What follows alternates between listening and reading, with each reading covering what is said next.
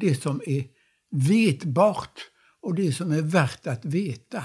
Alltså det vetbara, det kan ofta vara det triviala. Och jag har en känsla av att det du talar om, Magnus, där, om inom psykologin, det är väldigt mycket eh, det här att det, det, det, det är vetbart. Mm.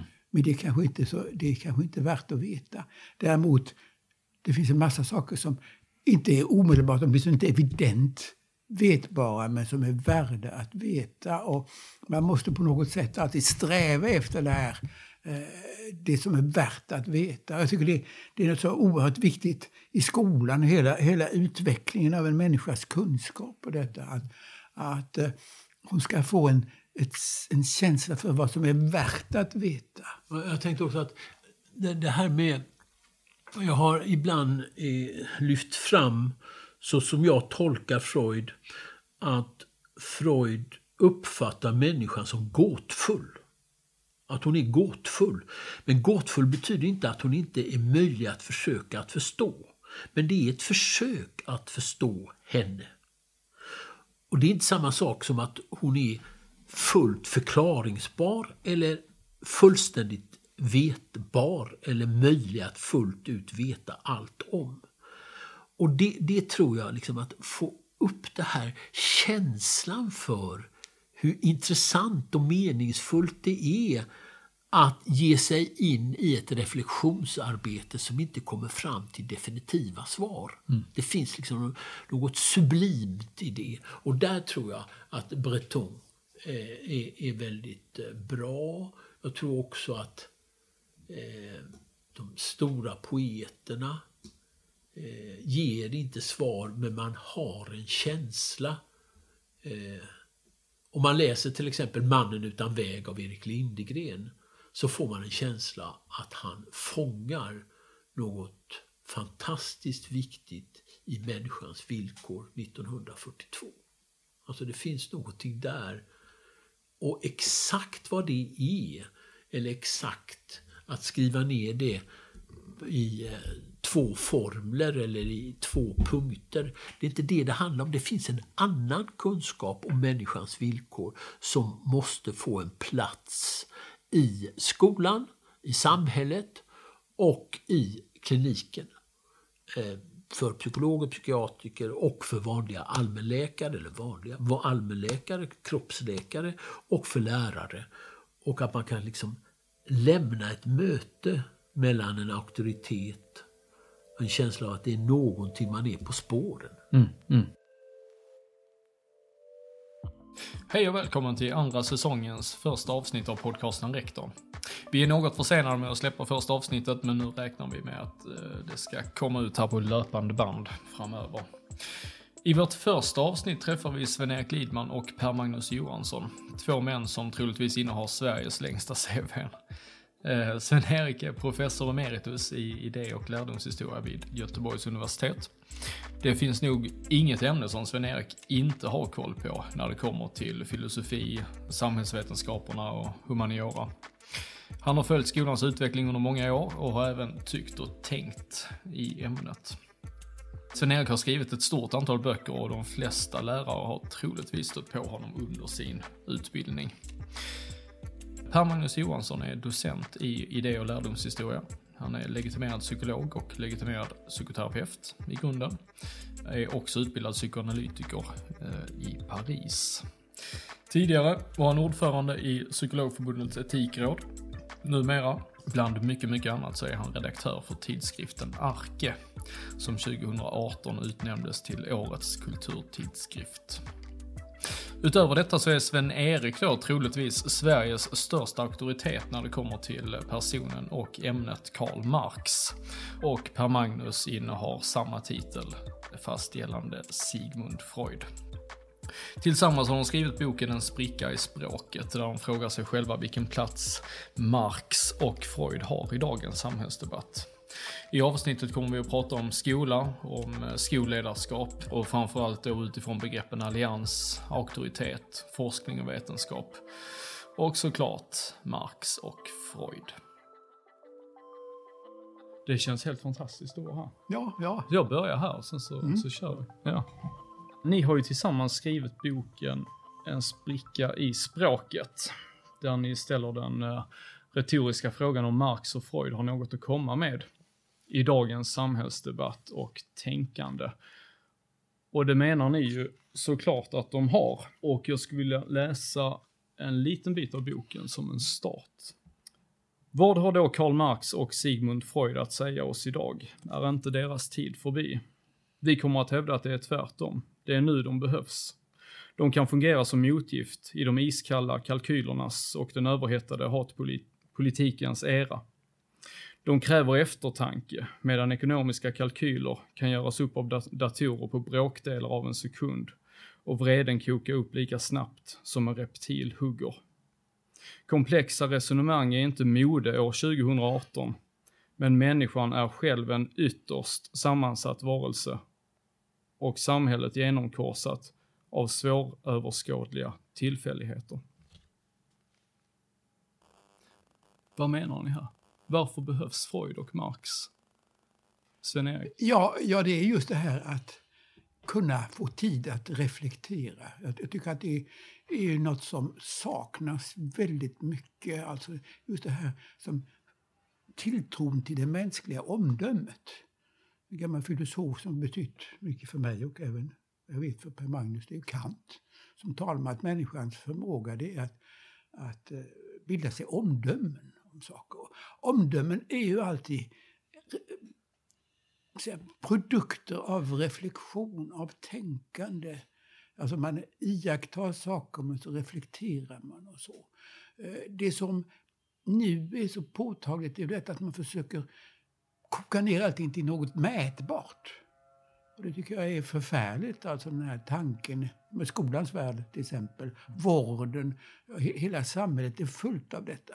Alltså det är underbart att det finns en massa saker som man kan mäta, alltså hela naturvetenskapen, hela Hela eh, teknologin vilar på, på detta. Men det är så mycket som har med mänskliga angelägenheter att göra som inte kan göra det. Och där, där är ju en sån som Marx och en sån som Freud oerhört viktiga. där. Eh, de kom in alltså det är rätt viktigt att deras teorier inte är så enkla. De har förenklats oerhört mycket och det är det vi, vi strävar mot att korrigera den där vanliga bilden där de sammanfattas på fem eller tio rader. Att det, det går inte för att de är väldigt mångfacetterade och så. Men de har ju, liksom Marx är ju först och främst en väldig kritiker av det kapitalistiska samhället. Naturligtvis sådant det hade utvecklats i hans tid. Men eh, det är det att vi lever i en tid när så den, liksom Marx känns så aktuell. Det var ju en, alltså, när han levde, det, det, var ju verkligen så att man hade en rätt ohämmad kapitalism. Eh, några av dem som han kämpade mot var de så kallade Manchesterliberalerna. Eh, och de motsvarar väldigt väl egentligen vår tids så kallade nyliberaler. Eh, det är så påfallande och Marx kritik av, av detta. Eh, det här där han hela tiden ser samhället som något ytterst dynamiskt, föränderligt. Eh, där vägen egentligen inte, det är, det är när man ser honom djupa, inte är given, inte någon rak sträcka som den ofta framställs annars, utan mm. full av konflikter eh, och ändå samtidigt bestämd av naturligtvis tidens vetande och tidens teknik och vad människor överhuvudtaget kan göra med sitt samhälle. Mm. Mm. Many of us have those stubborn pounds that seem impossible to lose, no matter how good we eat or how hard we work out. My solution is PlushCare. PlushCare is a leading telehealth provider with doctors who are there for you day and night to partner with you in your weight loss journey. They can prescribe FDA-approved weight loss medications like Wagovi and Zepbound for those who qualify. Plus, they accept most insurance plans. To get started, visit plushcare.com slash weight loss. That's plushcare.com slash weight loss. I'm Sandra, and I'm just the professional your small business was looking for. But you didn't hire me because you didn't use LinkedIn jobs. LinkedIn has professionals you can't find anywhere else, including those who aren't actively looking for a new job, but might be open to the perfect role, like me. In a given month, over 70% of LinkedIn users don't visit other leading job sites. So if you're not looking on LinkedIn, you'll miss out on great candidates like Sandra. Start hiring professionals like a professional. Post your free job on linkedin.com/people today. Vad tänker du på Magnus? Ja, så... Det, det finns, om man tar psykoterapins och, och psykologins och psykiatrins historia och tittar på den så har det ju alltid funnits en förhoppning att snarare ge exakta och snabba svar på komplicerade frågor. Och om man tittar på det historiskt så kan man ju konstatera att eh, vissa teorier kommer, har stor aktualitet, en begränsad tid och så försvinner de och så kommer det en ny eh, teori och så därefter kommer det ytterligare en ny teori och den försvinner och ersätts med en annan. Och många av de teorierna är eh, präglade säga, någon form av dels ytlighet och dels en förhoppning på att ge svar eh, Eh, på frågor som kräver mycket mer reflektionsarbete. Som kräver mycket mer förmågan att ställa vitala frågor om människans villkor snarare än att ge svar. Och där är det ju, precis som Sven-Erik sa angående Marx, på det sättet att Freuds mest konstruktiva sida är den sidan där han inte ger definitiva svar, där osäkerheten finns kvar, där ledtrådar finns snarare än svar och där det finns någon respekt för att så som det ser ut idag vet vi inte eh, varför en människa förändras, vi vet inte exakt hur det går till kausalitet, varför är inte alltid det mest relevanta i förhållande till att förstå människan. Vare sig det gäller i hennes samhälleliga situation eller om det gäller i den psykoterapeutiska situationen. Sen är det ju också så att Freud har eh, missbrukats, förenklats och de mest dogmatiska sidorna har för några varit de mest tilltalande. Eh, och det eh, blir Freud lika ytlig eh, som många andra psykologiska teorier blir i den mån man tar fasta på det. Mm. Varför har de här frågorna trängts undan? Var, varför har vi dem, alltså var, varför är det snabba svar, varför är det inte långa reflektioner? Det är en föreställning om att samhället egentligen är enkelt på ett sätt. Att människan är ganska enkel. Hon är mätbar helt enkelt. Och samhället är på något sätt mätbart i grunden. Det finns oändligt mycket både i människan och samhället som kan mätas. Men det finns så mycket annat det som inte kan mätas. Det tror jag. Och så tror jag också att alltså det finns också inom psykologin i alla fall ekonomiska skäl till det. Mm. Alltså, det, det gör det naturligtvis med ekonomiämnet. Det, det, det är ju ekonomi. alltså, det räcker med, alltså anledningen till den höga prioriteringen av det man kallar inom behandling korttidspsykoterapi eller korttidsterapi det är ju inte ett resultat av vetenskaplig noggrannhet, omsorg om människan, en önskan att verkligen förstå en annan person och försöka förändra någonting, utan det är ju mer dikterat av rationella principer som att det är för många människor som söker hjälp. Eh, ekonomin eh, räcker inte, man satsar inte tillräckligt mycket eh, på det som skulle ha krävts för att göra det på ett annat sätt. Så det finns också helt andra skäl som inte redovisas när man argumenterar för att, som man säger, det är evidens på det ena och det andra. Och där tror jag att, att eh, det finns en, en en, en text av Freud som jag mm, ofta har återvänt till i undervisningssammanhang och som jag själv har läst nästan för att använda uttrycket oändligt antal gånger. Det finns en text som heter Den ändliga oändliga analysen skriven 1937. Och där säger Freud att de här resultaten som vi uppnår, de är bräckliga.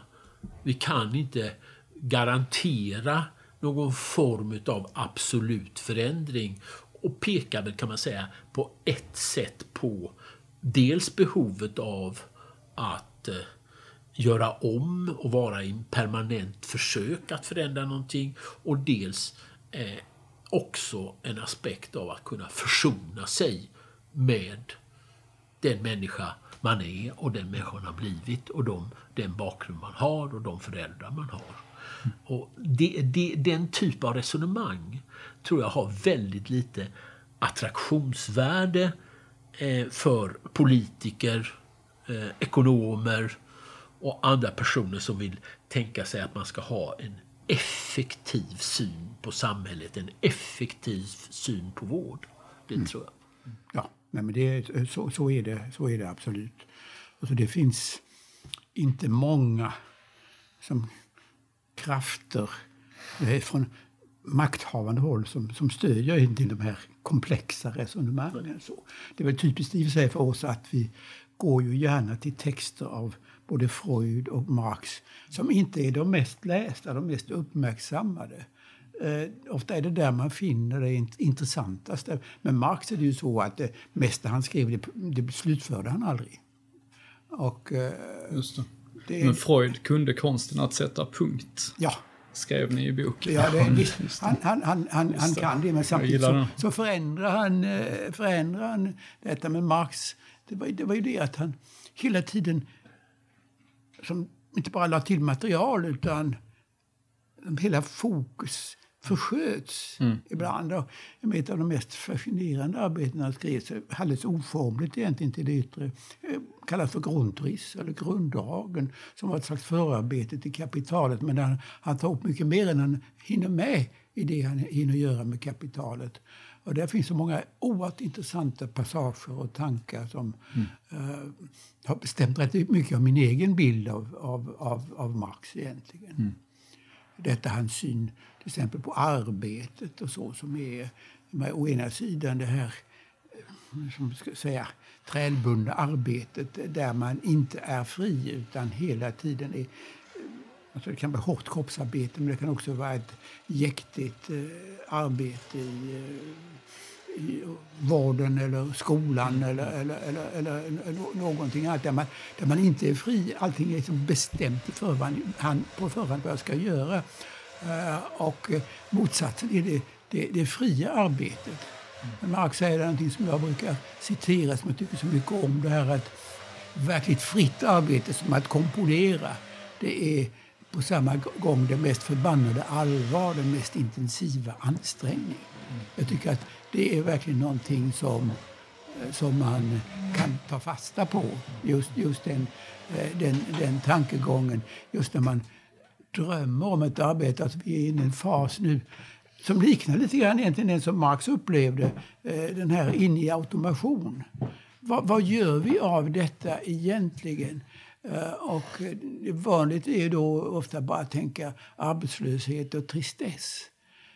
Men Marx föreställning är alltså att det finns ett fritt arbete. Marx tar upp det här med automation, för man kommer ihåg att det var saker som började automatiseras redan på hans tid. Mm, mm.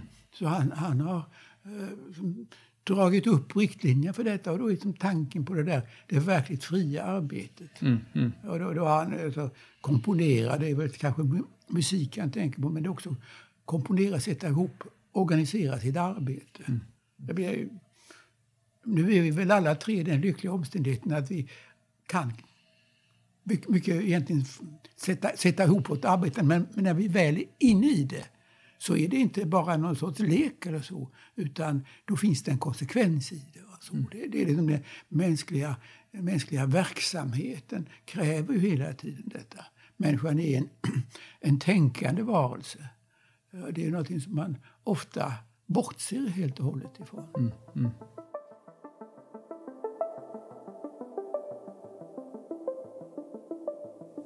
Alltså sen, sen, sen, tänker jag så här också att det som skapar de här förenklade eh, synsätten det är att det finns en påtaglig diskrepans mellan de demokratiska ideal som vi har och verkligheten.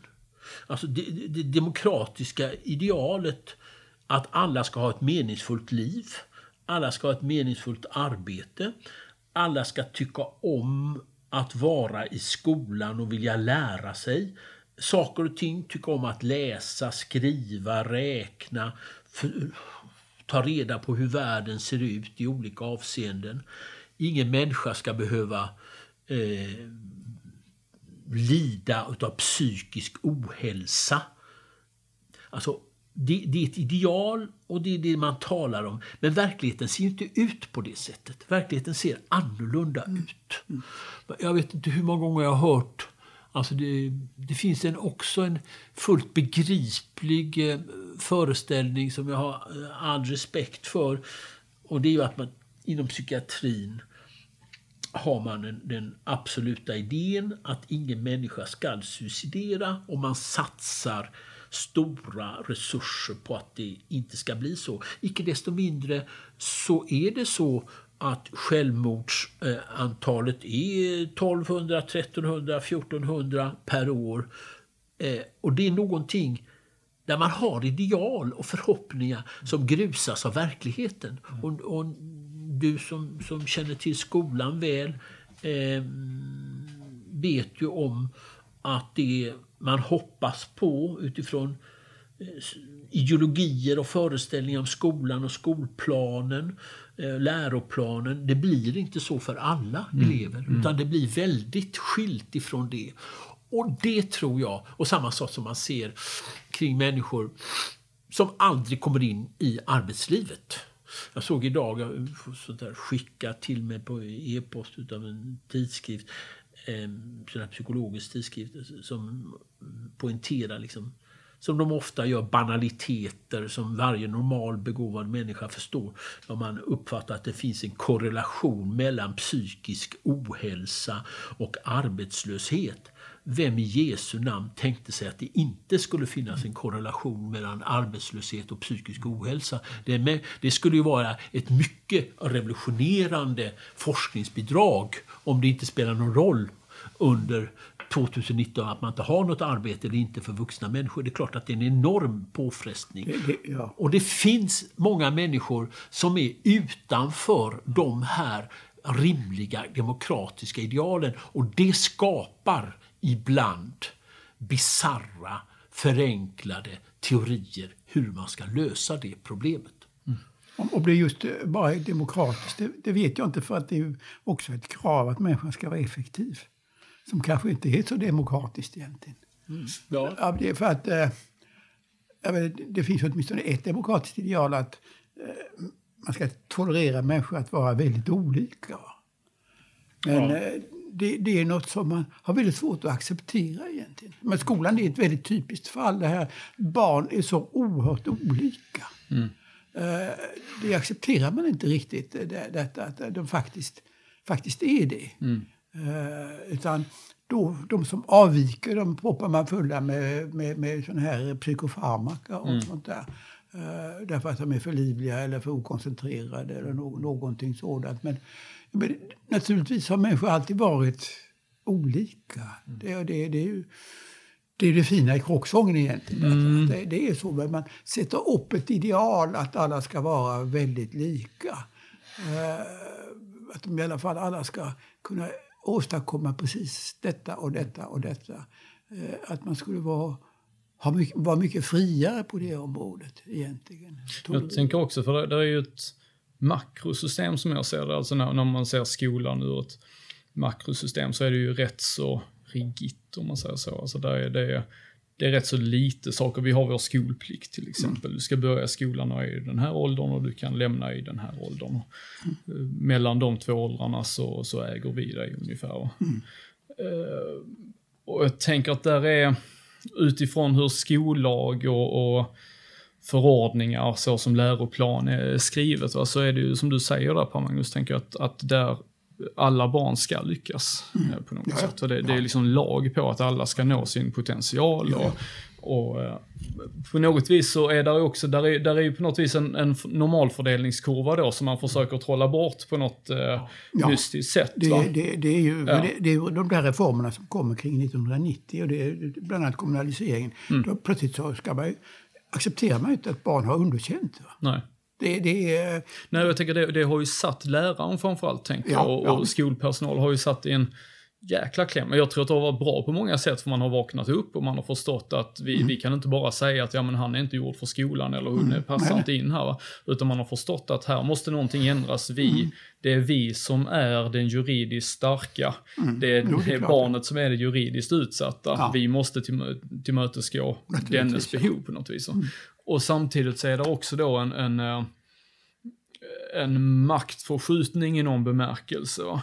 Ja. Eh, där jag tänker mig att en lärare har blivit en, en tjänare eh, mm. eh, mer än en lärare. Ja. Eh, att det är deras uppgift att producera godkända betyg mm. i princip. Eh, och jag tänkte komma in i det lite senare, men att mm. just den här maktförskjutningen, vad det har gjort både med relationen lärare och elev, vad det har gjort med den individuella mm. läraren, vad det har gjort med eleven också, tänker jag. Ja, när, när på något vis en, en tioåring har börjat förstå att den här läraren ska till, tillmötesgå mig, mina mm. behov. Eh, ja, ja. Annars så kan mina föräldrar anmäla honom eller henne till Skolinspektionen. Nu drar jag det lite långt här. Men, mm. men att där är en... Eh, ja. Vad ska man kalla det? Alltså jag tänker på någon, någon form av... Eh, att man får oerhört mycket makt som, som uh, barn. Det är klart. I någon bemärkelse. Ja, ja. Vad, det, vad tänker ni när ni hör mig prata? det är ju ja, jo, jo det, det, är klart. Alltså det, det, nu är det ju det, detta att ofta är det inte barnen som uppträder som de där makthavarna utan det är föräldrarna. Mm. Eh, föräldrarna har blivit väldigt krävande. Att eh, just deras barn ska prestera mm. eller få ett yppersta betyg. Va? Och att eh, det inte blir, att det är lärarens skyldighet att eh, se till att barnet gör det. Mm.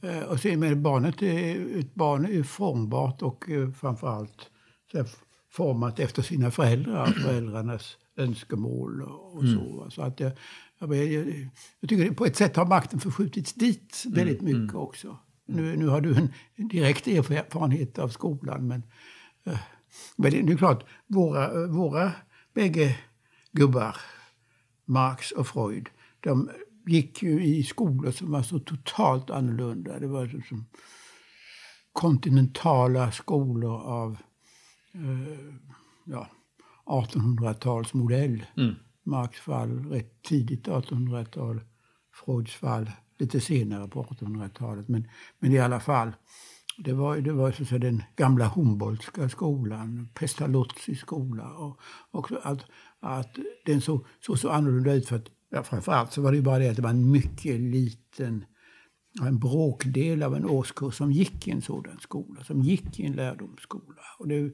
det gjorde ju både Marx och, och Freud och lärde sig naturligtvis kolossalt mycket i den, den skolan inte minst av språk och i synnerhet klassiska språk. Så Marx förblev ju en höjare på latin och klassisk grekiska och sånt där mm, genom mm. hela livet. så så det, den skolan var också väldigt auktoritär. Mm. Uh, och där var man ju oerhört obarmhärtig med att utesluta, stänga ute. Jag ihåg detta när alltså Marx genomgick det som var motsvarigheten till studentexamen när han var 17 år. Det var ju då rätt många som gick upp och det var mer än hälften som inte klarade sig. Alltså. Så det var en våldsam mm. eh, så här, utstötning, utslagning där. Det mm, mm. gick om naturligtvis och försökte igen och sådär. Men, men eh, man får komma ihåg det att den skolan är totalt otänkbar idag därför att den var så eh, inlemmad inlämnad i det samhället. Eh, den typen av värld som det var. Ja, jag tänker också det, det du sa där är, tycker jag är alltså intressant. Att, eh, det är någonting med att när alla ska vara med på samma tåg och lyckas på ett samma sätt när man har olika förutsättningar. Det blir någonting där som blir väldigt konstigt. Alltså. Mm. Jag, vet, jag började att jobba som psykolog på en, en, en eh, skola eh, som heter Vidkärrskolan här i Göteborg och som hade upptagningsområde i hela Göteborg. De mesta kom från nordöstra Göteborg. Och där fanns ju elever som då hade gått i den vanliga skolan och vi hade då en specialskola med upptagningsområde i hela Göteborg.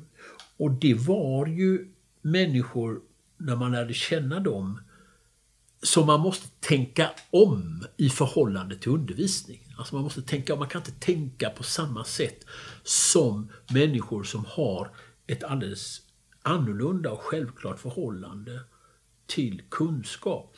Ta, ta um, Freud. Eh, man skulle kunna säga det, uttrycka det otroligt banalt. Han älskade att lära sig saker och ting. Mm. Det var det roligaste han visste. Mm. Ja, han, höll på, ja, han höll på med en det ena, en det andra. Och ena dagen var det hjärnan och nästa dag var det Eh, eh, litteratur och tredje dagen var det Goethe och fjärde dagen var det översättning On Liberty av John Stuart Mill.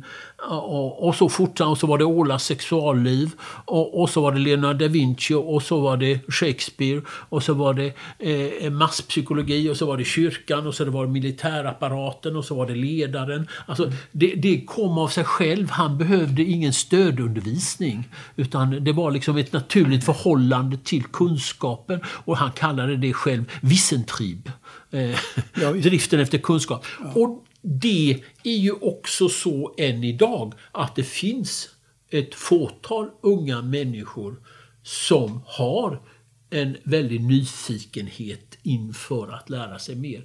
Men det är ju en enorm skillnad när 3% går på universitetet och 46% ska mm. gå på universitetet. Mm. Jo, det är klart. Så det, det är också en skillnad där, liksom, hur, vilka som... Men, det, men det, till problemen hör ju detta att eh, hemförutsättningarna är just mer skilda, skilda idag än de var för 20-30 år sedan. Det är, de, hemmen, alltså det, det, det som man kan se, det är en oerhörd statistik som detta att, äh, att, att vilket hem man kommer ifrån, mm. inställningen till kunskap där. Den är kolossalt avgörande för, för, för ett barn. Jag kan ju se bara det, det jag har ju många barn och väldigt många barnbarn också. Eller tre barn och tio barnbarn och ett antal barnbarnsbarn till och med. Jag kan ju se detta att de som kommer från hemmiljöer där det finns ett Alltså där föräldrarna hela tiden håller på att tala om saker som intresserar dem, så drar de med sig eh, sina barn. Medan det, det, finns ju hem där man överhuvudtaget inte talar om någonting sådant. Mm, mm. Och de barnen som kommer därifrån har ju en kolossal nackdel. Det är, liksom, det, det, inte, det är inte självklart för dem eh, hur man ska komma in i kunskapen. Det är inte självklart att det är något väldigt spännande att lära sig läsa och skriva och räkna. Det, det finns säkert massa andra saker som är mycket intressantare för dem eller som de har lärt sig som, att se som intressantare. Alltså, de skillnaderna ser man redan eh, i förskolan. Alltså, väldigt, väldigt tydligt detta med, med, med barn där. Så att, det, det, gör ju också att skolan, jag tycker skolan ska ju verkligen se till att människor blir så kunskapsrika som möjligt. Att kunskap, eh, skolans uppdrag blir oerhört hårt och starkt. Alltså, egentligen. Mm. Men det fanns någonting, tycker jag, som du sa också där som jag reagerade på som intressant. Alltså, vi har ju...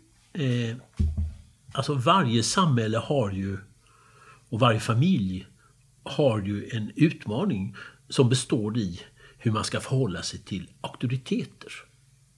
Alltså, och det finns ju en påtaglig, som jag uppfattade tendens att förväxla en sann auktoritet med en auktoritär personlighet. Det är ju inte samma sak. Alltså, har man inga auktoriteter eh, det är ju självklart, tror jag, både för Sven-Erik och mig att Freud och Marx är ju auktoriteter Eh, på något sätt i den betydelsen att de har tänkt väsentliga tankar och det finns anledning att förbinda sig och reflektera över des, deras tankar. Och jag tror ibland idag att det här anti-auktoritära eh, inställningen och den blir också till sist en anti-auktoritetsinställning där läraren eh, som du beskrev med den här tioåriga pojken eller, eller, eller, flickan som kände igen vilka eh, strängar den skulle kunna spela på i förhållande till eh, läraren. Att det har inte konstruktiva effekter vad det gäller inlärning. Det är ju inte samma sak som att legitimera eh, Stig Järrels sätt att vara lärare i, i Ingmar Bergmans mm. film. Mm. Utan det är någonting annat. va. Jag, jag vet ju om när jag började, som var en oerhörd befrielse för mig. Det finns ju liksom två stora moment av befrielse. Det ena var när jag kom till Paris och det andra var när jag kom till idé och lärdomshistoria. Eh, jag har ju från början psykolog och psykoterapeututbildning. Och I Paris var det ganska självklart att det fanns liksom tänkare som man måste försöka lära sig någonting om. Och de var komplexa om man själv var student, även om som i mitt fall, jag hade en psykologexamen och en psykoterapeutexamen när jag kom dit. Och samma sak var det när jag träffade Sven-Erik och Idéhistoriska institutionen när vi läste på doktorandutbildningen Hegel och Wittgenstein och Kant och Marx. Så förstod jag liksom att här är det jag som är elev, icke kunnig och jag möter någon auktoritet som har någonting väsentligt att förmedla och som leddes då av Sven-Erik. Det var också en befrielse och det finns, tror jag, för få sådana fungerande strukturer i vårt samhälle. Mm. Och det drabbar, tror jag, och jag tror att det var det du beskrev. Mm. Mm. Ja, visst. Ja, det är alltså, jag tänker på min egen folkskola som ligger oändligt långt tillbaka i tiden. Jag gick i tredje klass, det var 1947 till 48. Eh, och eh, det var ju alltså en liten bondby, en verkligen lantlig församling. Eh, lantliga barn. men då var, var skolan och skolläraren på ett sätt i sitt område väldiga auktoriteter. Och han lyckades ju alltså få det dithän att vår klass, eller våra klasser var det, var klasserna tre och fyra. Vi läste igenom hela den tjocka upplagan, ursprungsupplagan av Nils Holgerssons underbara resa genom Sverige. Mm. Jag tycker det, efteråt tycker jag det är rätt, ganska fantastiskt. Det var en hel del av de där barnen som läste oerhört stapplande och det var sånt där man tyckte att man, oj, vilken tid det tar det här att mm. komma det här stycket. Men, mm. men vi kom igenom hela boken alltså. Mm. Var på, på någon eller några timmar i veckan så var vi igenom hela boken. Och det tycker jag någonstans efteråt att det är ganska imponerande egentligen av den här läraren att lyckas med detta. Eh, det var naturligtvis en väldig koncentration. Då skulle man läsa detta och tanken var att då lär man sig mycket om Sveriges geografi. Vilket man ju också gör alltså. Eh, gjorde där. Plötsligt så var det självklara saker. Närke såg ut och sånt där. Mm. Eh, men så, så alltså, jag, tror, men jag kommer ihåg den här kommunaliseringsreformen. Eh, som ju trumfades igenom, det var 89 och det var kanske 90 den eh, började gälla. Eh, då, då påpekades ju detta att detta kommer att innebära att lärarens eh, status, som man sa, kommer att försämras. Och Göran Persson, som var ministern som drev på det här, han sa ja, men det, så är det, men detta är en nödvändig reform. Mm. Så han såg det alltså med, med öppna ögon detta. Och det tror jag är väldigt farligt. Alltså det, det är just detta, det behövs hela tiden auktoritet. Och det är klart man har fullt av auktoriteter sådär i, man må, måste tro på vissa människor. Sådär. Uh, igår så fick jag ett konstigt telefonsamtal någon som uppenbarligen försökte lura mig att gå in på mina konton och sånt där. Magnus var till och med närvarande när, när, när detta skedde. Och då eh, tyckte jag att det var väldigt konstigt. Och den här mannen sa att jag kan dina fyra sista siffror och, ja, och så vidare. Eh, och det kunde han alltså. Eh, men då går man till banken. Mm. Och det var en ung bankman där som kunde säga det att jag, man kan på hitta.se köpa de där fyra sista siffrorna, mm, vilket jag mm. tycker verkar fullständigt vanvettigt. Men det är ingen fara, det är inget som kan hända. Alltså. Det, är, mm. inget som händer med detta. Men jag menar, då är det, alltså det, det, detta, den situationen så måste jag lita på en jag tror knappt 30 år i bankman att, mm, att mm. det är eh, det, här, det här kan han. Och det, Så jag, då, då säger jag okej, min sista strimma av oro har försvunnit. Och likadant är det i massa olika skiften. Jag tror att man måste se det alltså. Eh, människor är auktoriteter på väldigt olika sätt. Alltså. Det är men sådär, jag, jag har väldig respekt för mänsklig kunskap, också, också den praktiska kunskapen. Sådär, va? Det, eh, man behöver alltså människor som kan speciella saker. Och eh, jag tror att men den respekten för intellektuell kunskap, den är ibland väldigt dålig. Va? Jag tycker också, också ibland att eh, också i, på kultursidor så finns det för lite av den respekten egentligen. Att det är klart att det ska inte vara så respektfullt, men man ska ha respekt för kunskapen. Mm. Men ofta alltså, med just den här boken som vi har skrivit, att eh, den har som recenserats av rätt många som uppenbarligen har väldigt vaga föreställningar om, om, om, om, om det hela. Uh, och uh, ja, andra som kanske som har bättre, bättre föreställningar. Men, men ändå att det finns något som är, som är lite farligt som jag tycker man märker i Sverige ganska tydligt. Mm. Jag fick en tjock biografi av, som jag skrivit om Marx översatt till engelska. Och det fick många recensioner där. Men det var av det som man omedelbart märkte var väldigt framstående auktoriteter på området. Va? Medan det är inte så i Sverige, eh, självklart. Eh, Jag vill inte kverulera eller så, men, men att det har något med den här respekten för den personen kan det här, den personen kan det här, mm, den personen mm. kan det här. Mm. Och då är det också att jag tycker att i skolan ska barnen självklart ha respekt för läraren, att läraren ändå är någon som kan något. Och det är klart, att måste läraren leva upp till detta också. Mm. Eh, men, men just det här ömsesidigheten i utbytet av kunskap är väldigt viktigt. Att om det är någonting om Freud eller psykologi eller så, så frågar jag eh, Magnus om detta. Eh, hur förhåller det sig där? Om, det, om detta och detta och detta. Och det var många, vi hade ju ständiga samtal om Marx och Freud mm. hela tiden jag skrev, skrev ihop avsnitt, men det var ju hela tiden någon som var auktoritet. Mm. Inte, inte de allmänna naturligtvis inte, men, men de speciella områdena så fanns det en, en, en av oss som var auktoritet.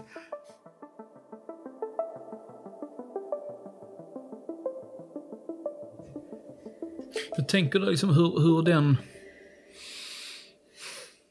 hur den eh, medelvägen mejslas fram där. För samtidigt så tänker ni ju också att, att hela idén med Marx och Freud, det är att vi stannar upp, tänker efter. Mm. Eh, ja. eh, alltså på något vis ett, ett eh, sunt och modest, kanske inte modest, ibland radikalt ifrågasättande, tänker ja. jag. Och det, där finns också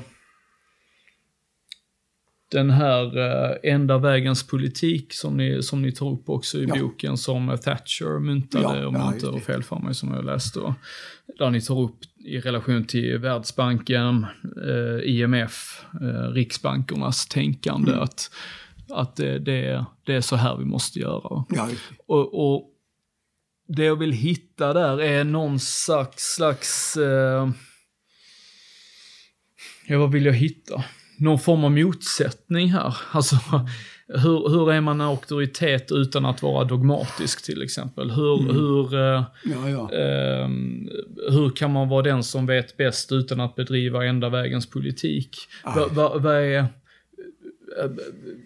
jag söker någon form av distinktion. Ja, jag, förstår, jag, jag förstår absolut. Jätte, precis. Jätteviktigt. Ja. Oerhört viktigt. Jag förstår precis hur du menar och, och, det är klart att det är en absolut avgörande fråga. Mm. Men om man ska ta ett exempel som, som visar på ändå en, tror jag, en, en samhällelig förändring. När, när jag var barn eh, så var ju eh, läkaren eh, en person som var en auktoritet. Och mina föräldrar lyssnade på läkaren.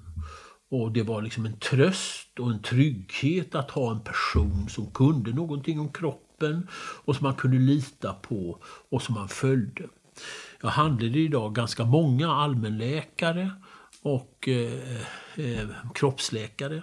Och ett av de problem de har det är ju att patienterna tror inte på vad de säger. Mm. De, eh, de säger, som jag brukar eh, tala när jag talar om det här i offentliga sammanhang, läkaren säger två tabletter på morgonen och två på kvällen. Och patienten tycker jag tar åtta mitt på dagen. Mm. Därför det passar bättre. Jag tycker det är bättre. Och, alltså, det är en form av nedmontering av, på ett destruktivt sätt av en auktoritetsfunktion.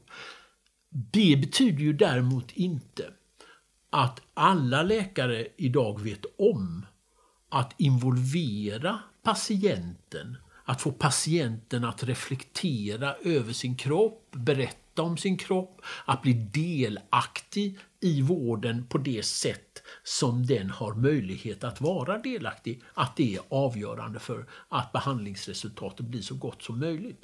Psykoanalys är ju exakt det det handlar om. Det finns ingen psykoanalytiker som kan utföra ett arbete utan att analysanden, det vill säga patienten, arbetar tillsammans med psykoanalytikern. Mm. Och det är en stor utmaning att hitta en konstruktiv situation där man kan dels vara en auktoritet och dels veta om att patienten på ett annat sätt också är auktoritet. Att man är auktoriteter på lite olika sätt och att hitta någonting komplementärt i den situationen. Men det kan inte leda till att en person som är 15 år eh, korrigerar Sven-Erik Lidman med kunskaper på avseende på Karl Marx som Sven-Erik har sysslat med i, i 50-60 år. Mm. Det är inte rimligt. Då måste man säga nej. Det här är inget konstruktivt sätt att göra revolt på. Utan det får liksom finnas gränser kring vad som går och inte går. Och träffar man en läkare som har djup kompetens om ett speciellt organ så får man ställa frågor till honom eller henne eh, som är relevanta. Men man kan inte själv gå därifrån när man stängt dörren och säga det var inte ett enda ord som var sant som den här läkaren sa. Alltså det, det, är inte rimligt. Nej. Det är någonting väldigt värdefullt om man kan lita på en människa. Att lita på en människa och vila i att det går att lita på en människa. Det gör också att man bygger någonting både för sig själv och tillsammans med den människan. Och att i varje situation, och vi talade lite om det igår Sven-Erik, vara systematiskt ifrågasättande och misstänksam det gör också att människor blir helt ensamma. Alltså det är liksom en form av ensamhet. Att tillsammans diskutera, är detta rimligt, är detta inte rimligt? Vad tänker sig Kant när han talar om omdömets betydelse och att man försöker att eh, tillsammans förstå det. Det är ju någonting som är en del utav universitetets självklara kultur. Men om det leder till att man börjar tidigt, när man börjar i första, andra, tredje klass, har en uppsättning liksom, avståndstagande, ifrågasättande, som jag tror också, som Sven-Erik sa, man har fått med sig hemifrån på ett eller annat sätt. Och där kärleken, kärleken till kunskap, kärleken till läraren, kärleken till skolan, kärleken till att vilja lära sig mer om livet är inte närvarande utan vad som är närvarande är någon form av aggressiv ensamhet, att man vet allt och kan allt. Fast ingenting tyder på att man vare sig vet eller kan allt som dessutom ingen människa gör. Eh, så att det, det finns där mm. någonting som är... Jag vet ju som jag refererade tidigare vilken betydelse doktor Lindgren som han hette hade för mig, för min familj, för mina föräldrar, min syster. Det var någon som vi, hade vi några frågor, kunde vi vända oss till honom. Vi litade på honom. Mm. Och det, det, var, det var skönt.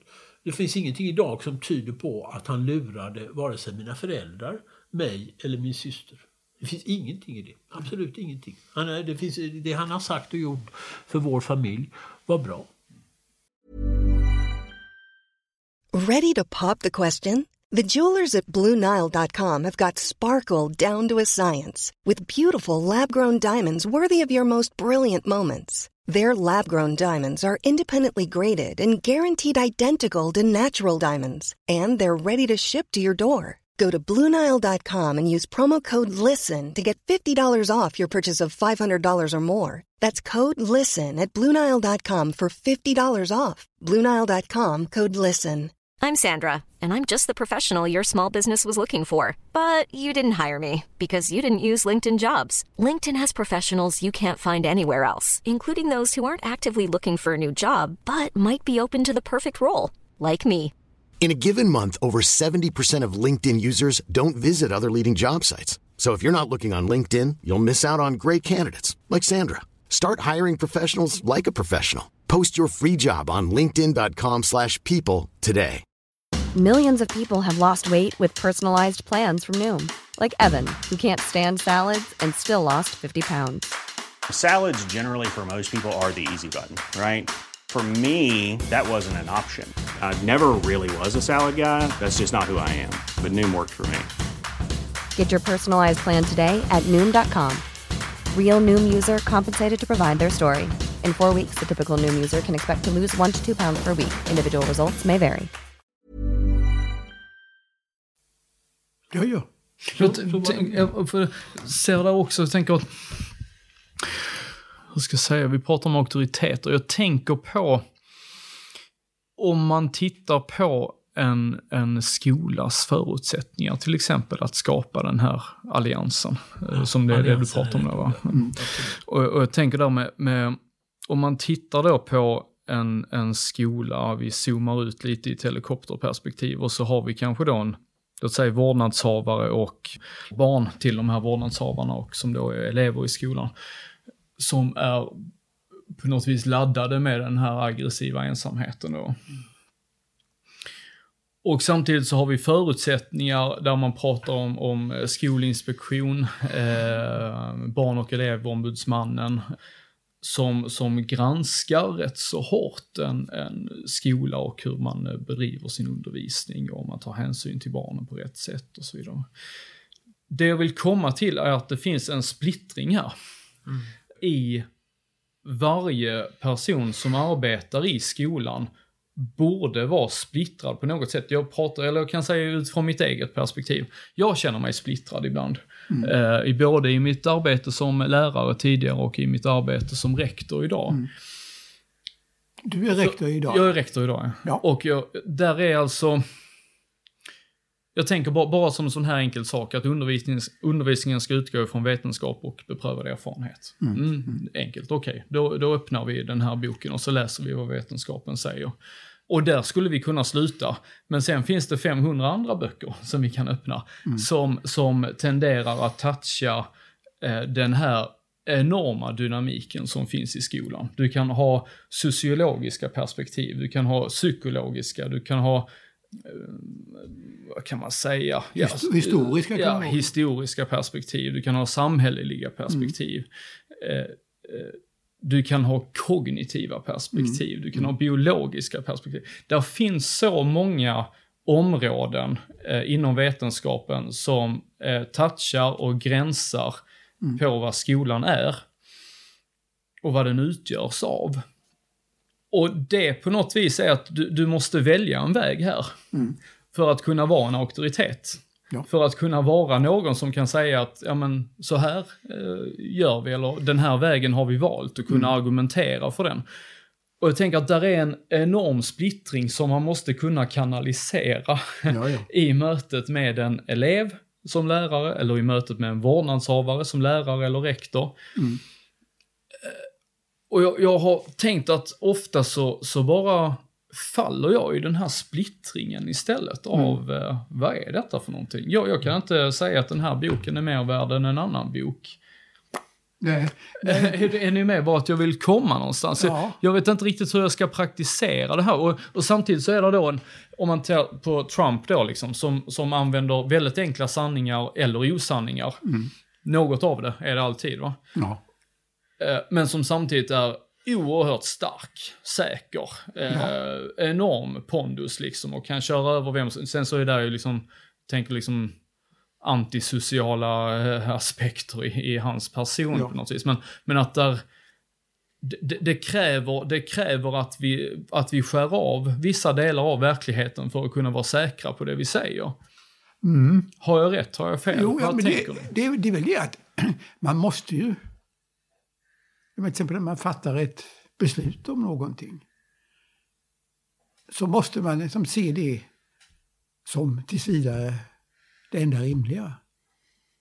Och eh, att ha auktoritet är ju då att andra tycker ja okej, nu gör, gör vi så här. Va? Ja. Sen kan det ju visa sig att det kanske var något annat, en nyans av detta som var bättre. Va? Ja. Jag kan inte se någon annan väg egentligen. Nej. Att det, måste, det måste finnas ett beslutsfattande. Ja. Det, det, det tycker jag är alltid så. Även när man jobbar ensam så Mm. diskuterar man med sig själv. Jag, jag, som pensionär så jobbar jag ju verkligen ensam. Men där jag säger att jaha, väljer jag att skriva om detta, väljer det perspektivet. Jag, jag håller tills vidare tycker jag det funkar. Och så ser jag efteråt, går då jag har andra som läser texten och sådär och har synpunkter på det. Och ibland kanske man får ändra något grundläggande, annars inte. Va? Alltså hela tiden måste vara, man måste ha en riktning. Va? Mm, mm. Och jag tror detta, liksom känslan av splittring, den, den har ju, jag menar, som jag föreställer mig din situation, har att göra med att det finns så oerhört många auktoriteter som vill säga olika saker om skolan. Plötsligt är det någon snubbe som håller på med, med hjärnan som säger att hjärnforskningen säger och, så, och sen så är det någon som håller på med ditt, ditt och datt som säger och att, att det, kommer en väldig eh, liksom, alla de här rösterna är så svåra att, att få, få ihop till, till någonting. Men samtidigt så, så är det ju någon där, men du som rektor måste fatta beslut där. Och då måste tills vidare gälla dem. Va? Sen, sen finns det väl en, en annan sak, tänker jag. Alltså att en del i mm, en akademisk träning, det är ju att känna igen det man inte vet.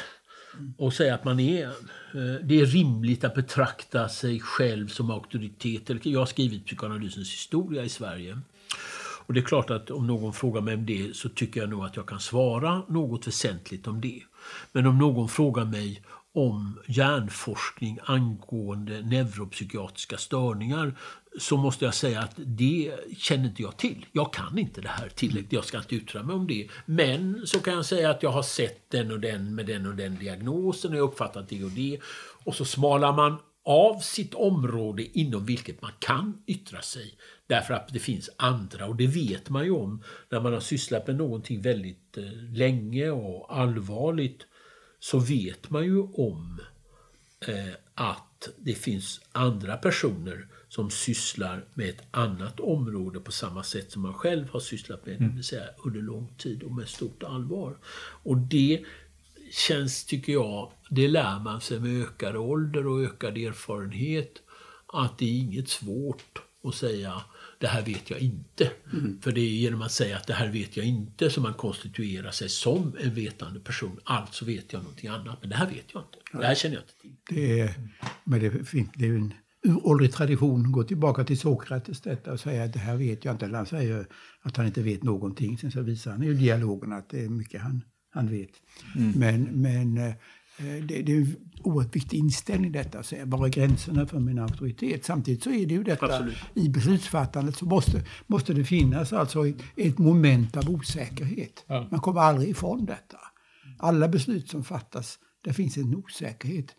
Resultatet kan bli ett annat, men det är ju något av det centrala i människolivet som både, både Marx och Freud och, och många andra talar om detta. Att människan har väldigt, eller en människa har väldigt bestämda föreställningar om vad hennes handlingar ska leda till. Och resultatet är nästan alltid ett annat. Alltså det det här som kallas ibland kontrafinalitet och, och, och, detta att det, det blir inte riktigt som man hade tänkt sig. Mm. För, att- för att det är väldigt viktigt att komma ihåg det.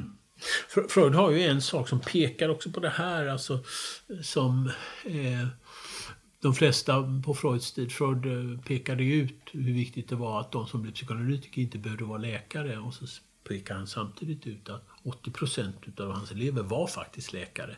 Men om en eh, analysand hade behov av en läkare och gick i psykoanalys hos en läkare eller gick hos en psykoanalytiker som var läkare så var alltid grundregeln att trots att psykoanalytikern var läkare så är det en annan läkare med en annan kompetens som ska undersöka patienten med avseende på den medicinska frågan. Och det tror jag till exempel eh, om man tänker sig att um, man ska fatta ett beslut angående en elev så kanske det är bra att det finns en medicinsk person med biologisk kunskap och en person med psykologisk kunskap och en person med pedagogisk kunskap och att man skriver ett intyg där tre personer eh, skriver under och där kanske rektorn då tar det avgörande beslutet. Men det är baserat på tre specialisters uppfattningar i det enskilda fallet. Och det finns också befrielse i att kunna samarbeta genom att man identifierar sig att det här räcker inte min kunskap Mm. till. Mm. Sen är det det att det är inte alla människor som, som är bra på att samarbeta. Nej. Det är också viktigt. Att, att, att, Den mänskliga faktorn finns. ja, ja, visst. Alltså, jag menar, det, det, det är det att det, det är vissa som, som är väldigt bra på det, som, som, som kan detta, som kan sådär, smyga in sin auktoritet utan att vara ens tillstymmelse till auktoritär. Absolut. Det finns andra som, som försöker vara auktoritära just därför att de inte, inte är auktoriteter på någonting. Mm. Och Trump är väl en sån. Mm. Mm. Ja, kanske auktoritet på att sälja fastigheter, jag, vet inte.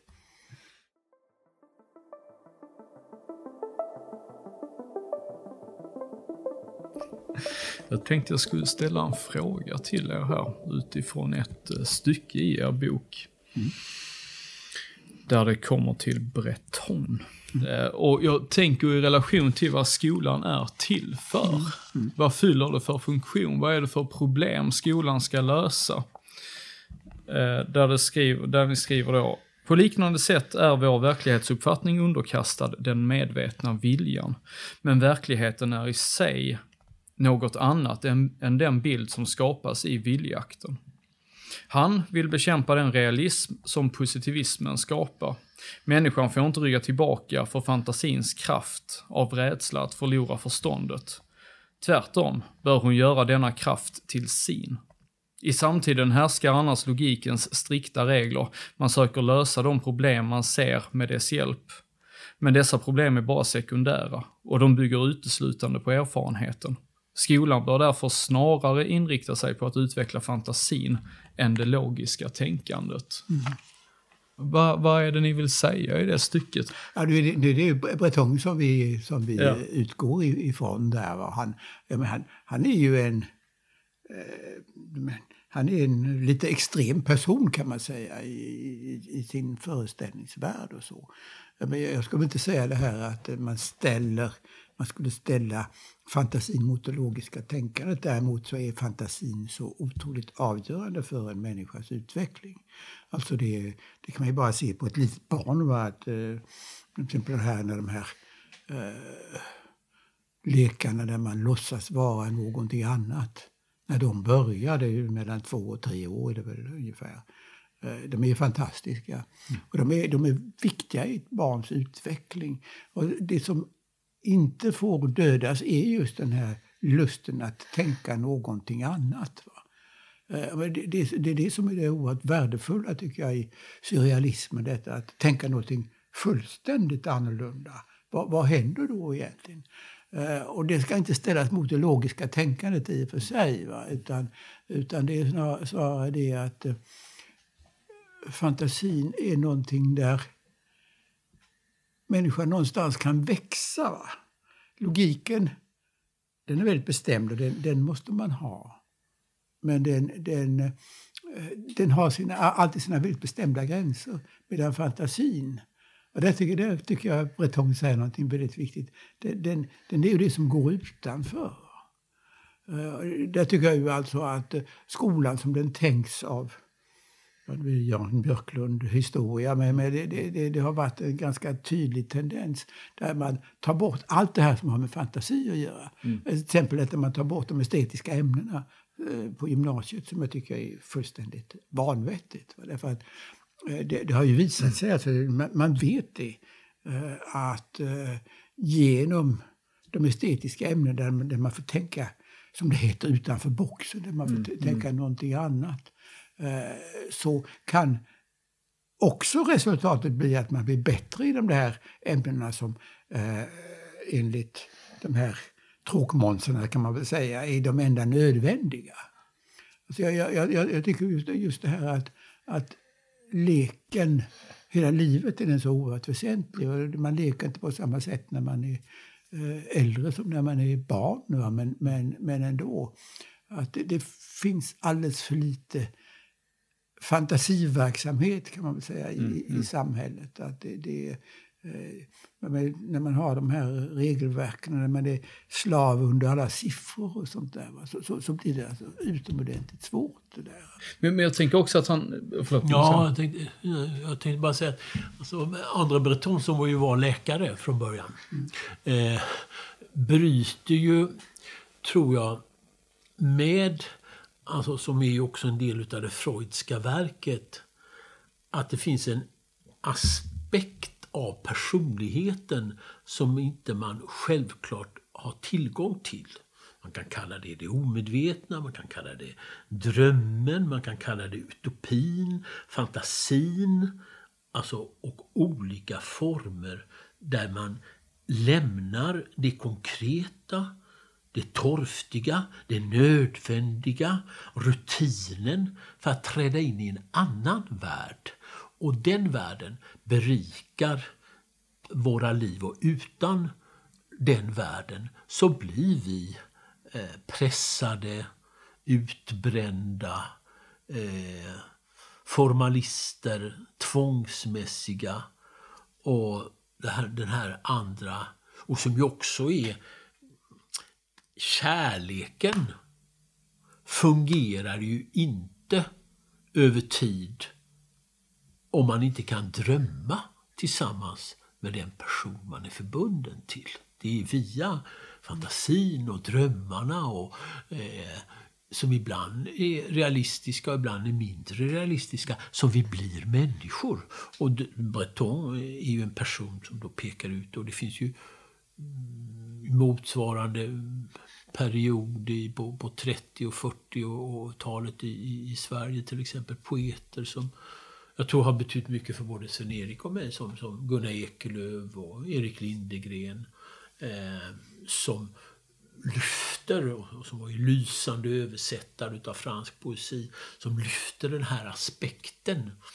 Psykoanalysen har ju alltid knutit eh, en viss typ av författare till sig och blivit inspirerad av när den här alldeles fantastiska tidskriften Spektrum kom ut i början av 30-talet så var det ett möte mellan eh, poesi och psykoanalys. Och den aspekten tror jag känns angelägen att lyfta fram också idag. Mm. Också baserat på att dogmatiska uttolkningar utav eh, eh, psykoanalysen och naturligtvis dogmatiska uttolkningar utav marxismen, socialrealismen. Alltså det ska vara, allting är socialrealism och faktauppgifter. Och eh, det konkreta, eh, det gör också att teorin blir inte heller trovärdig. Va? Mm. Människor vet då att det finns det mer. Va? Ja. Mm. Det och det tror jag liksom är viktigt. Att det är någonting av det som vi ville lyfta fram mm. genom att ta fram André Breton. Mm. Jo, jo, jo. Det är det att han överhuvudtaget realismen det är ju väldigt viktig i den här historien. Absolut. Mm. Som också är ett, alltså det är ju det att vi ser på det som där man försöker göra ett möte mellan, skapa ett möte mellan Marx och Freud. Absolut. Och det är en viktig, viktig epok, eh, viktigt skede i den, den utvecklingen. Absolut. When you need mealtime inspiration, it's worth shopping Kroger, where you'll find over 30,000 mouthwatering choices that excite your inner foodie. And no matter what tasty choice you make, you'll enjoy our everyday low prices, plus extra ways to save, like digital coupons worth over $600 each week. You can also save up to $1 off per gallon at the pump with fuel points. More savings and more inspiring flavors make shopping Kroger worth it every time. Kroger, fresh for everyone. Fuel restrictions apply. Jag tänker på Magnus, du, du har vid ett tillfälle sagt att eh, den stora utmaningen idag för psykologin och eller, jag minns inte riktigt, psykiatrin, är att kunna ta den kunskapen som har genererats, ja, över snart, ja, hundra år tänker jag, in i ett modernt forskningssamhälle. Då så jag tolkar i alla fall ditt uttalande att det, det är en av de största eh, utmaningarna mm. för psykologin och psykiatrin just nu. Kan, kan du beskriva vad är, vad är själva utmaningen i det? Alltså det, det är ju någonting väldigt udda med eh, en psykologi som tänker sig att vetenskaplig kunskap är identisk med enkäter, kvantitativa undersökningar av skilda slag och att man tänker sig att de stora författarna Kafka eller Strindberg eller Marcel Proust eller eh, poeterna eh, eller filosoferna, eh, de som man läser mm, hos en eh, filosofihistoriker som Sven-Erik, att de inte har något väsentligt att säga om människan.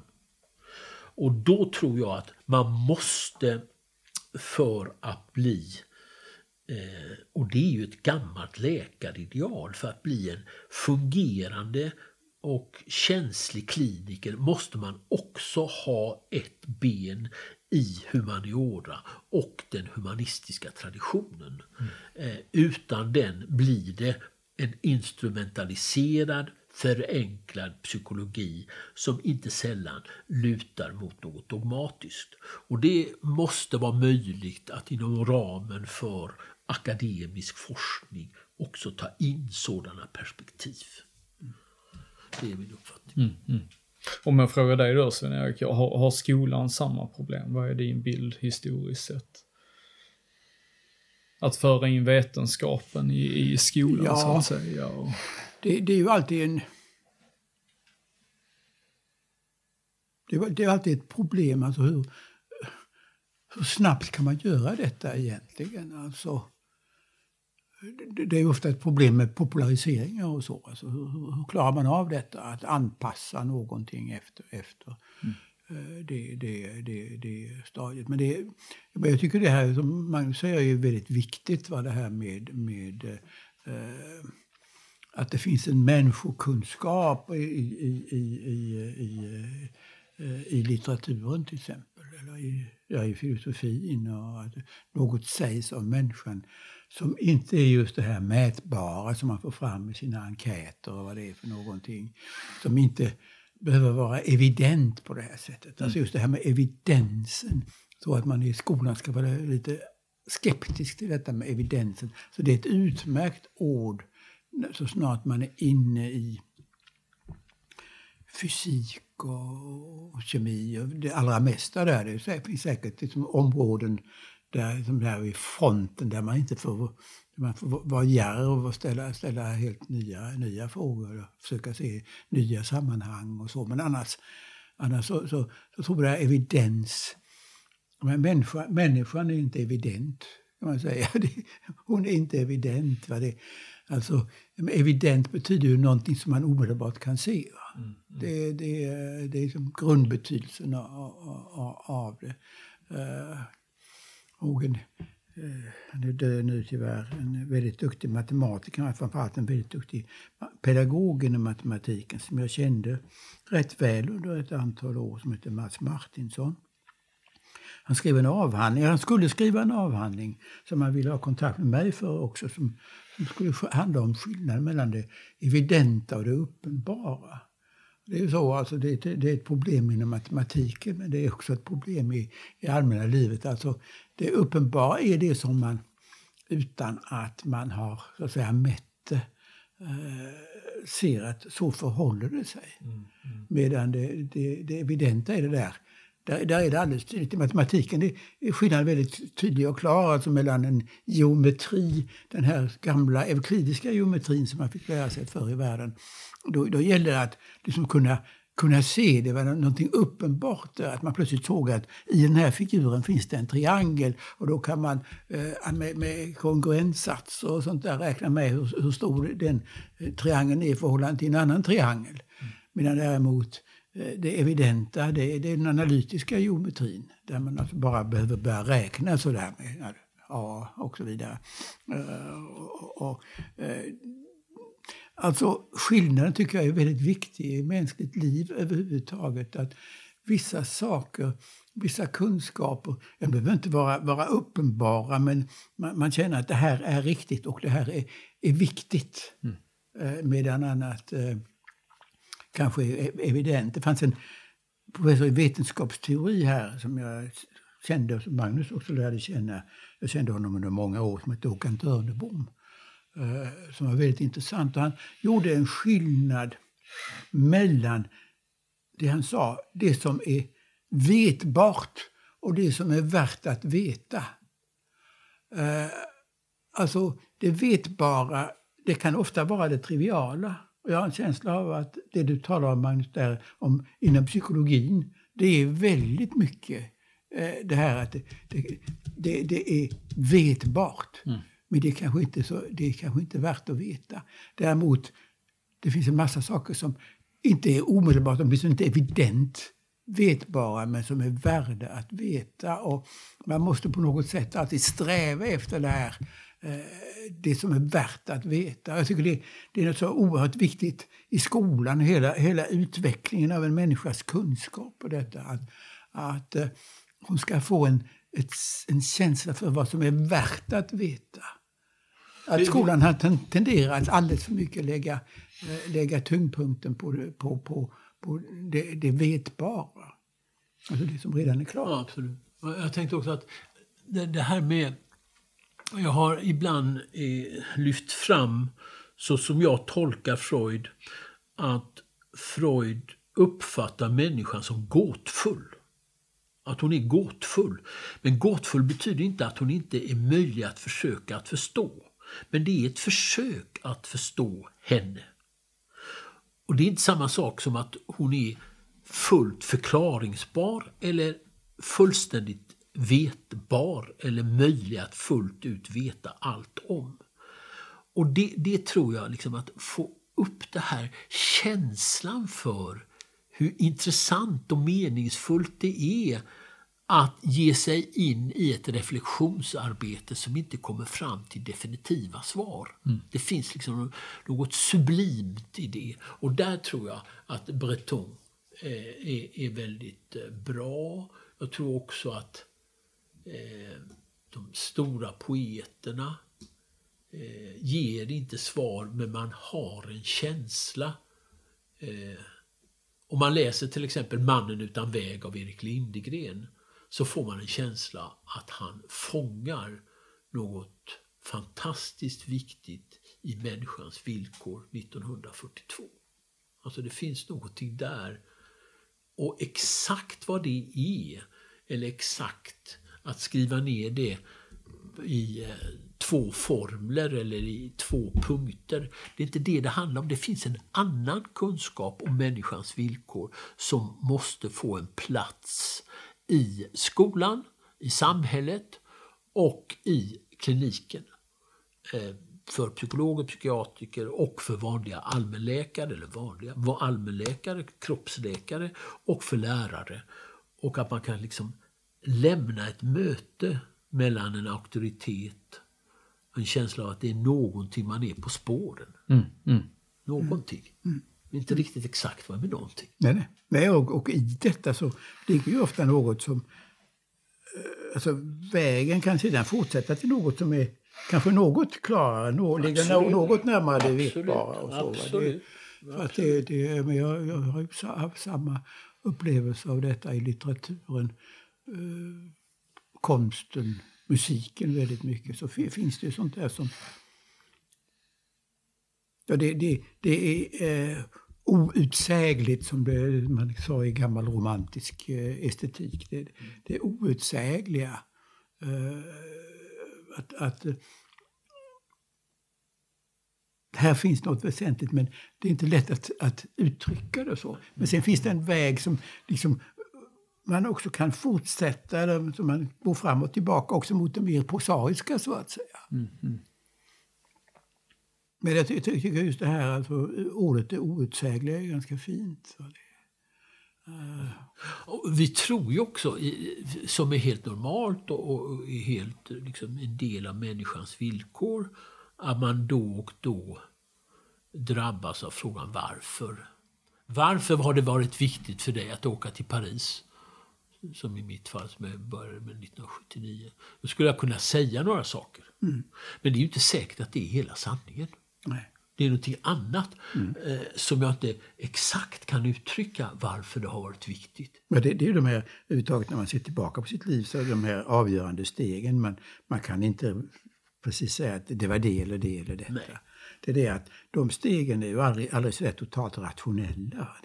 Mm. Det, det, det, det, är de ju inte. Utan det finns, det finns alla möjliga, det finns lust och, och, och nyfikenhet och det finns fantasier som man gör sig om detta man ska... Och sen uppnå. tror jag, precis för att ta det ordet du säger där, vi har en grundtanke och den tror jag finns säkerligen i skolan och det vet du bättre om än vad jag vet, men att allt är rationellt.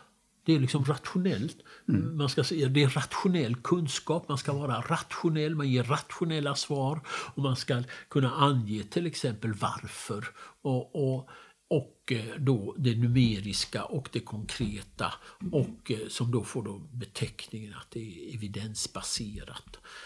Men, men, livet är mer än så. Och det där som är mer livet är inte evidensbaserat. Nej, det är det inte. Mm. Och det tror jag att, att om det finns en poetisk, eh, klartänkt rektor som möjliggör någonting sådant för sina lärare och sina elever så gör den ett fantastiskt mm, arbete. Mm, mm. Det sker någonting som, eh, som är väldigt intressant och fascinerande. Men, jag tänker mer på maktförskjutningen på något vis mellan de praktiskt kunnande och ja, de teoretiska. Oh, ja. Alltså där, där är en, alltså just tystnaden, att, att den, ja, den tysta då, kunskapen har tystnat på något vis. Ja, eh. och jag, jag, jag, det, det är det att den tysta kunskapen är ju det, men det, det, det, är ju, det är ju det att det är en kunskap, alltså det liksom ligger i dess väsen att den har tystnat, men man kan, inte, man kan inte alls säga exakt vad det är för någonting. Mm, mm. Man, man, kan inte säga vad, vad är en skicklig lärare för någonting. Uh, det, är som, det är något som, som formas, uh, jag tror under, under flera år, va? Mm. åtskilliga år, kanske tar tio år. Alltså, men min egen upplevelse av att vara handledare på en forskarutbildning det var att det tog ungefär tio år innan jag kände att det här, det här är jag någorlunda bra på. Tidigare var man liksom, trevade sig fram och gjorde si och gjorde så. Det spelade ingen roll om någon sa att så ska man göra för att det är så mycket mer komplext än, än sådär. Men detta, men jag, jag kan föreställa mig detta att vara lärare på grundskolan eller, eller eh, gymnasiet. Att det finns på ett sätt helt samma problem som samtidigt är lite annorlunda. Är man i den, i den obligatoriska skolan så är det ju särskilt svår, besvärligt egentligen.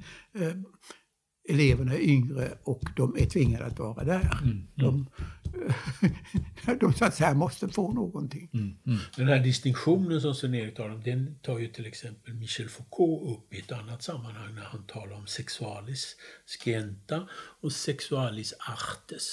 Mm. Det vill säga att någonting är knutet till när sexualiteten inkluderas i den vetenskapliga diskursen och när den är knuten till någonting som har med en praktik som inte går att begreppsliggöra på det sätt som vetenskapen förutsätter. Och vi lever ju i en föreställning som eventuellt är nödvändig, mm, nämligen föreställningen att det finns en absolut korrelation mellan utbildning och det arbete man utbildar sig till. Man blir en bra psykolog om man går på psykologutbildningen och gör ett års praktik och så blir man legitimerad och sen går man en specialistutbildning och så blir man specialist eh, till exempel som jag själv i klinisk psykologi. Men om man ska tala sanning eh, så kan man gå hela den utbildningsstrukturen utan att bli en skicklig psykolog. Och man kan bli en skicklig psykolog på andra vägar. Men samhället har ju sitt behov av att reglera, styra och strukturera vad man ska igenkänna en legitimerad specialist i klinisk psykologi och vad, man vet vad den personen har gjort utbildningsmässigt. Men det finns i sanningens namn ingen absolut korrelation mellan den utbildningen och skicklighet i arbetet. Och det gäller naturligtvis ännu mer mm för lärare. Mm. Och, och det, det, är ett problem. Mm. Och vi vet inte exakt eh, varför någon förvärvar sig en naturlig en naturlighet i förhållande till sitt yrke och vad vissa andra inte gör det. Varför vissa har förmåga att välja rätt yrke och man märker det här, den här personen har hittat rätt. Det syns. Och det gäller ju också praktiskt. Man hittar en hantverkare som tycker om sitt arbete, mm. går rakt in i rummet, gör det som ska göras mm. och är mm. stolt över det. Och det är inga konstigheter eh, för den personen. Mm. Den har liksom hittat sitt element. Och det är ju idag eh, flera människor som är formellt kompetenta och som identifiera sig med ny diskurs och som kanske inte har hittat sitt element, detta till mm. trots. Mm. Och det är ett absolut problem. Och jag tror att några av de här erfarna lärarna som har erfarenhet eh, är säkerligen trötta och inte orkar bli inspirerade medan andra har en värdefull erfarenhet som skulle vara stor glädje att de här nyutexaminerade lärarna tog del utav mm, mm. och förband sig någon form av handlederi i den mm. situationen. Mm, mm. Ja, det mentor. Det finns ju ja. mentorer i, i, skolan också. Och det är viktigt. Att det är en viktig, viktig idé det här med mentorerna. Om ett par minuter så slår klockan 15 eh, och vi har suttit här i en timme och 40 minuter har varit fantastiskt eh, för mig. Ja, ja men det har varit, jag tycker det har varit väldigt uh, intressant samtal. Tycker jag, vad kul, vad kul. Ja, ja. Tycker jag också, uh, absolut. Så då säger jag formellt då tusen tack för att ni var med i eh, podcasten Rektorn, Sven-Erik Lidman och Per-Magnus Johansson. Tack, tack för att tack. vi fick vara med. Tack. Ja.